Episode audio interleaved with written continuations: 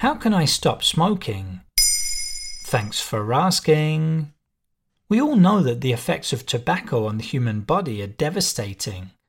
The World Health Organization says that it kills more than 8 million people each year, making it one of the biggest public health threats the world has ever seen. It's hardly surprising when you consider that cigarettes contain over 4,000 chemical substances, and at least 50 of them are carcinogens, meaning they're linked to an increased risk of cancer. Many people will attempt to quit smoking as part of their New Year's resolutions, and we're here to provide some information on the best ways to do so. If I give up, will my body ever fully recover?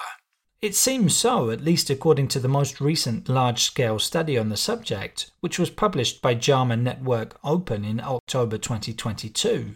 It's a known fact that smoking is linked with a mortality rate at least twice as high compared to people who've never smoked in their life. But the latest findings have shed light on the details, showing that this varies by age group. A team of British, American, and Malaysian researchers found that smokers who quit before the age of 35 had the same death rates as those who had never smoked. That was even the case for those who had started smoking very young. That should be as good a motivation as any to stop smoking as early as possible. Those who quit between the ages of 35 and 44 had a 21% higher mortality rate compared to those who had never smoked, and that rose to 47% for those who quit between 45 and 54.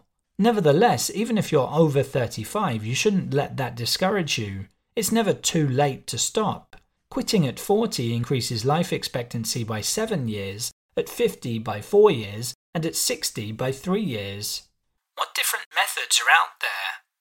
There are a lot, and you'll want to find the one that suits you best. Many people try to use willpower alone, but it will be much easier with the right help. Nicotine replacement therapy can help reduce cravings, which is the main reason why people smoke. The therapy can come in the form of skin patches, chewing gum, or inhalers, for example, which can be bought in pharmacies or prescribed by a doctor.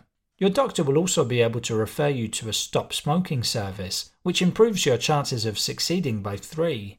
Smoking tends to be a well established routine, so it's not easy to break.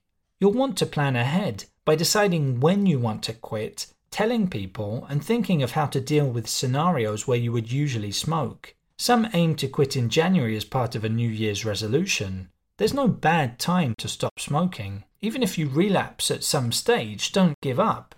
It takes most people a few tries to kick the habit for good. Trying to stop is at least the first step. There's a lot of information on the NHS, Cancer Research UK, and British Lung Foundation websites which we recommend you look up. There you have it. Now you know how to start giving up smoking. In under three minutes, we answer your questions and help you understand the true meaning behind the trends, concepts, and acronyms that are making headlines. Listen along and you will really know for sure.